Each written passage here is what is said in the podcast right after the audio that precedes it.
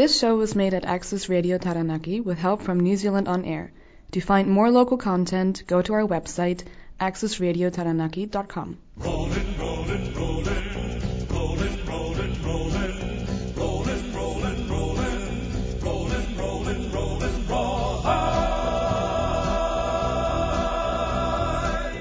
Good morning, New Zealand, and to all my listeners in Access Radio Taranaki, Coast Access Radio, Radio Hawke's Bay, Arrow Radio Masterton, and I'm your host Neville Wallace broadcasting from Hara for the next 30 minutes. So let's get into it with Dr. Jacqueline Rowarth and I discussing the dairy farmer drop and payout and its effect on farmers and the New Zealand economy. Well, this morning I have the inimitable Dr. Jacqueline Rowarth to discuss what's happening within the dairy industry and to shed some insight as to why this dairying season is going to be a difficult one. Good morning, Jacqueline. Hello, Neville. Lovely to be talking with you. Jacqueline, you were the bearer of new news. Would you like to give our listeners some of those facts that you've got in the way of cost of production and running a farm nowadays? Right. So most people have heard that the milk price forecast from Fonterra for this season has been put now at $7 a kilo of milk solids.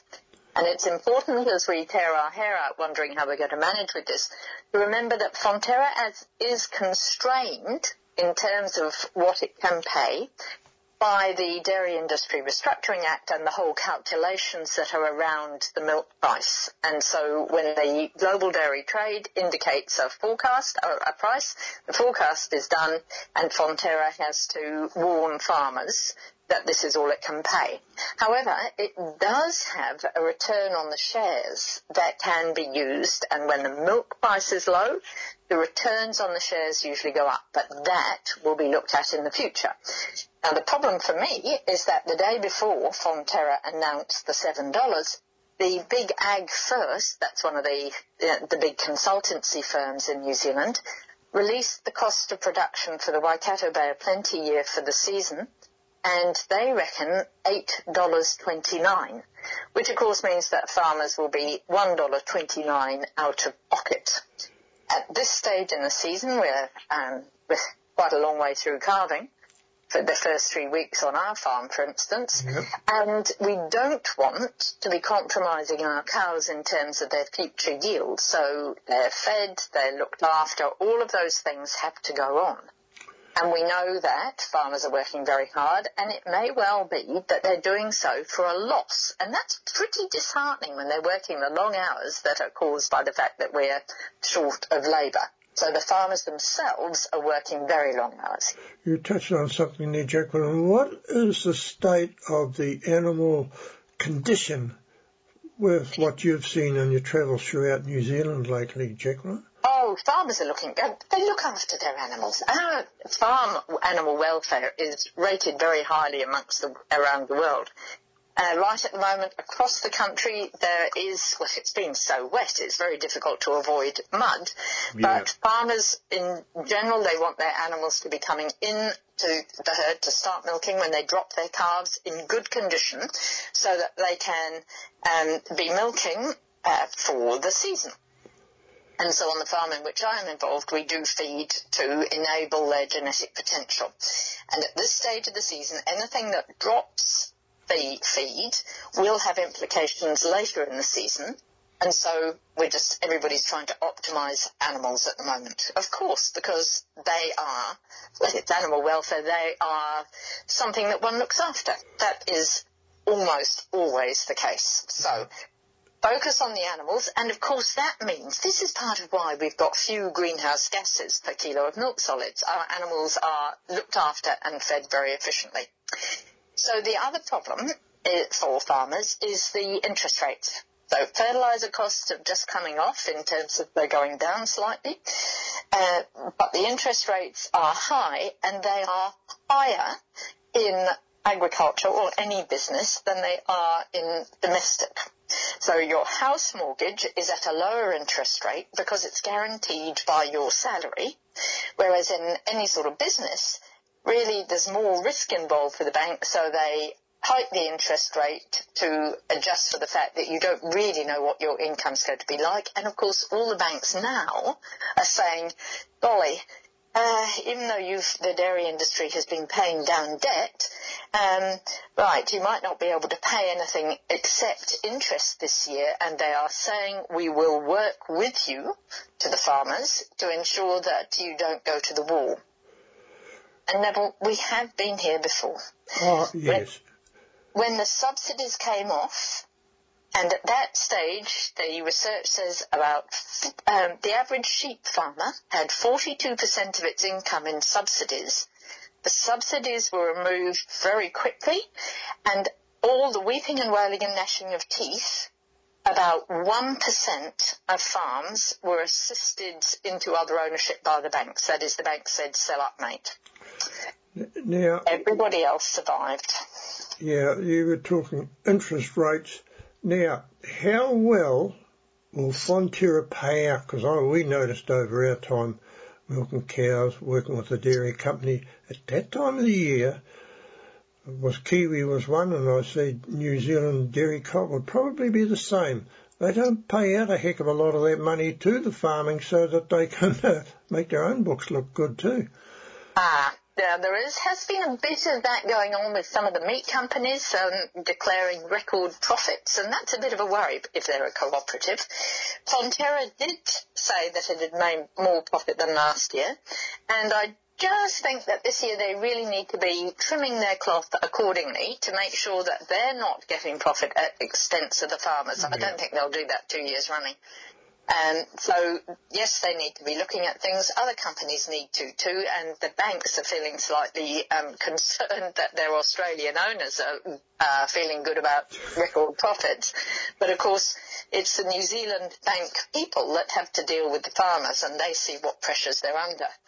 So yet we're getting all sorts of supportive messages from all sides, but every company is feeling pressure at the moment and trying to maintain, for instance, the cooperatives trying to maintain a company that can provide the services that the farmers need, but without reducing the strength of the farmers' uh, balance, bank balance.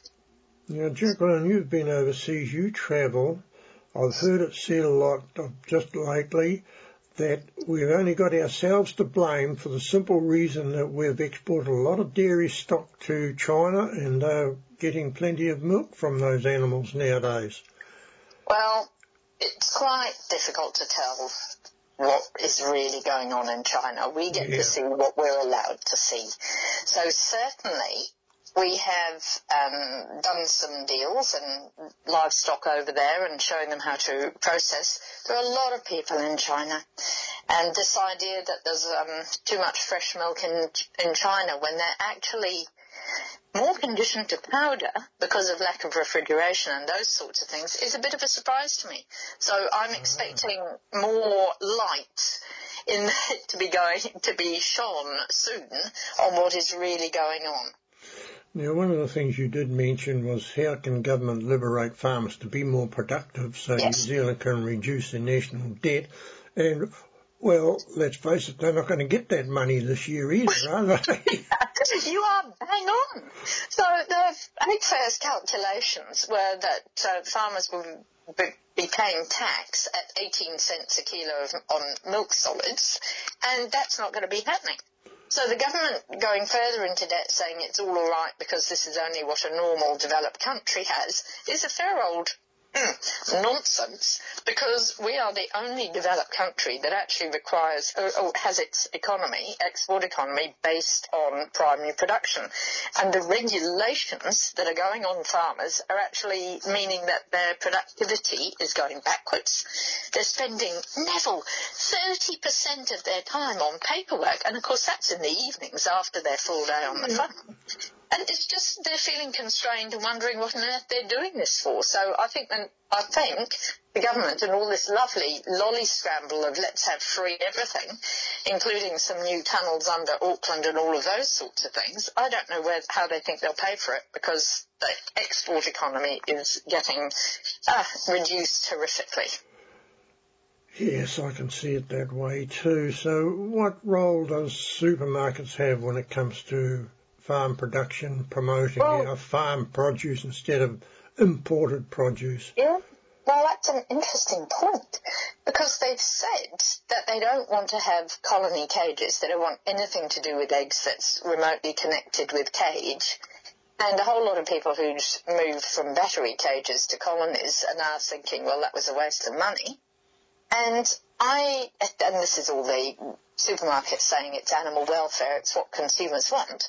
At the same time as importing uh, products from all around the world. Let's think of pig products. They're importing pig products from places which use techniques like farrowing stalls and, and sow crates that are illegal here. But it increases the number of piglets or the productivity per sow. So that means that the bacon, pork products, whatever, are cheaper. And the supermarkets um, import it and stock it. And I think they should be saying, actually, we don't do that because we're holding by a particular standard of welfare. And I think they could be looking at things like grain and, well, at the moment, we've got peaches coming in from South Africa, Vietnam, China. Uh, do we need peaches at this time of the year? Well, they come in cans. People aren't looking at the provenance in the way that they could if they wanted to support New Zealand producers and make sure we do have a domestic economy, um, domestic supply of food, which other countries do through subsidies. And then we get back to subsidies. Oh dear. I've only ever met one farmer who actually wanted a subsidy. They want to be paid a fair price for their good quality product and they want to do that product, produce it legally and some of the regulations around what we do here are extreme. Far higher, far more stringent perhaps would be a better word, far more stringent than the rest of the world. And I'm not convinced it's actually resulting in the right um, behaviours. Well, in many cases, there could be a share milker or contract milker, correct me. What are some of the considerations, implications involved here with these people? Right. If you're a contract milker and you've done a, a deal for a dollar thirty-five per kilo of milk solids or whatever, it, you are going to be, at least in theory, okay this year because you will get paid that money for every kilo of milk solids harvested. But your farmer may be going further and further into debt or whatever in order to be able to pay that given the current price of $7 because of the cost of production.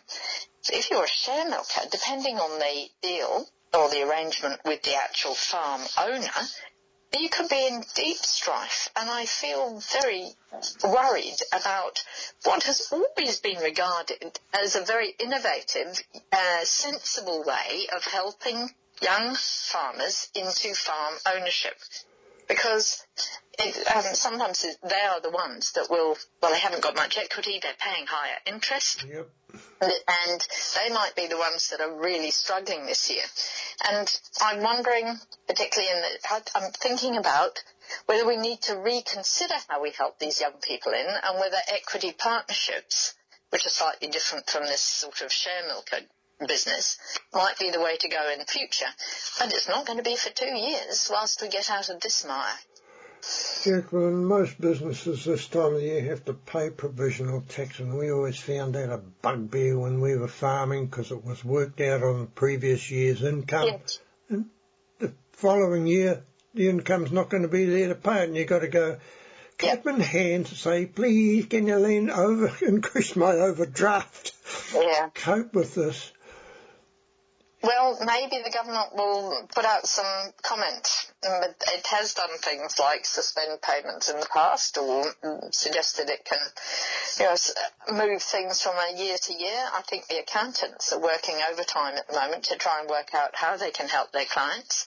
And that some of them are also trying to explain to the government, as are some of the banks and some of the um, primary industry consultants, that actually the whole industry is under strife. And unless we uh, alleviate some of the pressure, um, there is going to be a nasty effect on the New Zealand economy. And some of the pressure is coming through government regulation that could be paused. I'm thinking the RMA re- replacement. I'm thinking the He Waka Eke Noa process. Yep. I'm thinking the freshwater process. Some of the regional councils are being more punitive than the actual government regulations require. And they might like to think about how the primary sector supports the rural economy in their areas and have another think about what they're doing. Now, Jacqueline, sorry we're getting towards the end here now. What are some of the measures that you can think of that dairy farmers should take at this stage? Because, uh, you know, I've had accountants that said don't spend anything until you get the money in your hand. Yep. And uh, always keep your bank manager informed. Is there anything Yep. I've missed there, Jacqueline? No, keeping the bank manager informed is vital. And yes, about the expenditure, but keep your animals well fed because that's the way they do fewest greenhouse gases and least nitrogen loss, which is of course the environmental issue.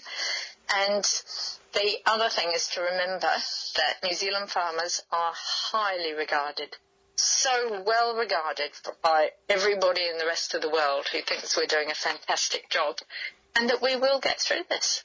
And some people will decide that they want to do something else. It might be because they're, you know, in their prime of life, but strangely 70 or something. They might think grandchildren are a better focus for the future, and that will allow younger people to come in. So we will get through this, and everybody, well, good innovative farmers are always considering what their next best option is. I have great faith and confidence in the New Zealand farmer. Well, thank you, Dr. Jacqueline Rowarth, for that very interesting insight into dairying for the next few seasons. Well done, and thank you, Jacqueline. Thank you for the opportunity, Neville. Now here's Barbara Kuriger with her weekly summation of farming events that's caught her attention. Well, good morning, Barbara Kuriger. You're on the road. You're a good ambassador for farming. How's the grass growing around the country for the dairy farmers anyway? Because they'll need it this year. Oh, absolutely. Um, I think probably what's slowing it down a bit at the moment, there's been a fair bit of rain this week, Neville. I know one night in Te Awamutu this week, it was Tuesday or Wednesday, it just absolutely poured all night. And, um, but I think as I move around, the temperatures are quite cold. And, uh, and that'll be keeping it a bit slower. Um, but yeah, look, it, it's growing in places, uh, but certainly we'll be waiting to that that sort of September time when it starts to make progress and we can start to see the uh, supply outgrow the demand. There's still a few people feeding out. Uh, bit of hay and silage and supplements and things at the moment. So, um, but yeah, and look, it's obviously very hard. Uh, still want to acknowledge those people who are on the east coast uh, who have been struggling to get feed, struggling to get supplements, and struggling to put their farms back together. Actually, Yeah. a bit hard for them at this time of the year. So, um, yes, I've been out and about this week. I've um, actually started the week in Queenstown. I went down to have a look at uh, some conservation in my uh, role as conservation Yep. spokesperson. And I was looking at restoration around uh, Lake Hayes. And so they're taking uh, a lot of willows out there. They're planning to put a lot of uh, uh, more native trees in there and actually um, build the biodiversity up around the lake and just increase the water quality. They've built uh, a couple of sediment traps down there. So it's always good to see whichever area I go to, there's always keen groups. Uh, these ones were called Mana Tahuna, um, but we visited a group called Southern Lakes who are doing a lot of um, pest control, and they're all sort of linking arms and uh, trying to do everything they can in, um, in terms of getting rid of the pests. Uh, putting a lot more native trees in and improving the quality of waterways. It's been fantastic um, to see that. Uh, the other thing I encountered when I was in um, when I was in Queenstown was snow. So there's a bit of snow coming on them their hills, as they say, um, and it's a lot of excitement down in Queenstown when it snows because, of course, their tourism industry's Yeah. had a hugely tough time. And so um, it's been really good for them to, um, you know, every time a bit of snow comes, they get excited because it does actually help the economy of the town, um, and it helps people's mindset when they get outside and go skiing as well. Um, talking about mindsets, yesterday I uh, was in Raglan and um, went to a fantastic uh, new health and wellbeing initiative where it's uh, it's like a one-stop shop. So the doctor comes out uh, to uh, this marae uh, once a fortnight, uh, but they actually have uh, an open door where they have Plunket there. Uh, they have the fire service there making sure everyone's got their smoke alarms. Uh, they have uh, different uh, tests, different health tests, um, a whole range of things. So there's about 14 uh, things that you can go, uh, 14 different stations you can go to in this one-stop shop. And I think it's an absolute way forward for our rural health communities because, you know, not only do people have to go a distance to get to doctors, uh, but they also have to go to a distance to get to a lot of the services. And I think bringing all the services to the community on a particular day of the week um, is really good. Uh, and then we go from human health uh, to animal health and had a lovely lunch and visit with Neil and Sandra Chesterton uh, on Wednesday in Taranaki. And um, Neil and Sandra have uh, just written a book. Uh, Sandra's written uh, Neil's story. The book's called Lame Stories. Looking forward to reading it because he's a well-known, internationally uh, acclaimed expert on lameness. Uh, and it's great that uh, Sandra's been able to capture a lifetime of work to date in this book. Um, really looking forward to, to reading it. And I suppose the other highlight of my uh, last week or two is I've been um, doing the introduction for the play The Vagina Monologues in Te Kuiti. And we've had some fantastic women uh, from Te Kuiti, uh, Piopio, uh, and actually doing some fantastic acting. And I always think local talent is so amazing. And for some of these women, it was the first time they'd acted uh, in a play on stage, and I've been able to do the intro three nights out of the five they're doing it, and uh, it's been uh, absolutely fantastic. Really enjoyed being part of it, being part of the local community. Uh, the audience has all got a buzz. The participation, seeing local people, uh, and uh, their talent and their acting has been fantastic. So yeah, I've had a busy week, a busy recess week. Back to Parliament next week, Neville, for the final three weeks before we um, finish off for the election. Oh, well done, and thank you, Barbara. And let's catch up with Philip Duncan's weather forecast and Philip's thoughts on why weather forecasts are important. Well, it's good to catch up with you again this morning, Philip Duncan. What's the weather going to be from Wednesday next week? Well, we've got this really large area of low pressure coming through, and it's sort of, um, you know, we, we are seeing a big uptick in high pressure around the country, to, especially over towards Australia and to our north and to our east even sometimes. But we're still getting lows crossing over New Zealand, and this week um, is a is a classic example of that with a really large area of low pressure, basically engulfing most of New Zealand this week. But sometimes these big large lows don't really deliver a lot of pain, and so that you can end up with um, a good bit of variety of weather.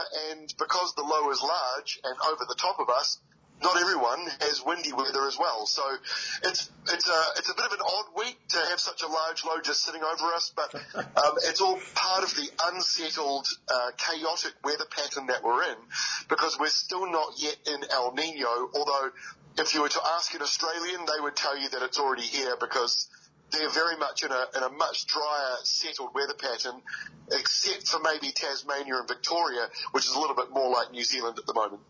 Philip, you do a YouTube presentation, so there's no lack of availability where people can catch up with some of the information. Now, I've come up with a list of things I'd like your comments on. It's responsibility for yourself, looking ahead when it comes to the big outdoors where you're climbing mountains, crossing rivers, coastlines, people go out and bloody surf, and you know something else everybody else does, they drive on our roads, and I think the roads up around Turangi Way, Desert Road, are a disaster with ice and snow, and our UV levels, which are dangerous down here.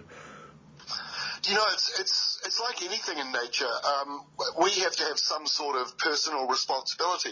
I'll give you a good example. In in America, I went to the Grand Canyon a few years ago, and there were no warning signs anywhere about the fact that there's a Grand Canyon there. there's no no warning signs. In New Zealand, there'd be signs everywhere going warning cliff, you know, all that sort of stuff. And in America, there's sort of this common sense approach, which is you can see it. There's a giant cliff there. Um, do you really need to put a warning sign up? Because in nature, you know, animals don't have warning signs, but humans, for some reason, we like to have our hand held all the time. And with weather forecasting, it's a really good example of why weather forecasters go a long way to try and help people uh, be aware of the risks. But it's still up to you on the day to double check things like the rain radar and double check things like are there any weather warnings today? Because not everything can be spoon fed to you. And, and so you have to have common sense out there. And so whether that's you going taking a school trip somewhere or going for a bush walk with your family or going surfing on your own. There's lots of different things you can do to be be uh, much more aware of the risks out there and never ever just rely on what the simple forecast says. You know, I, I always say that to everyone. The text forecast is one only one part of the equation. Well, thank you, Philip, for that. But remember, folks, where you can get it from weatherwatch.co and rural weather as well. So well done, and thank you for that quick update, Philip Duncan. Thank you, Neville. Much appreciated. Before I go, one last positive note for you. The solar winter is over, which means now in the North Island we've got about an extra hour of sunlight compared to the shortest day of the year. Good one. A couple of weeks ago, we heard Lindy Nelson explaining why it's important that we take care on the farm. Now I will take that statement further, that we all need to take care wherever we are, whether it's crossing the street, railway crossings while looking at cell phones or listening to such devices. So take it away, Evie, with the Gees staying alive.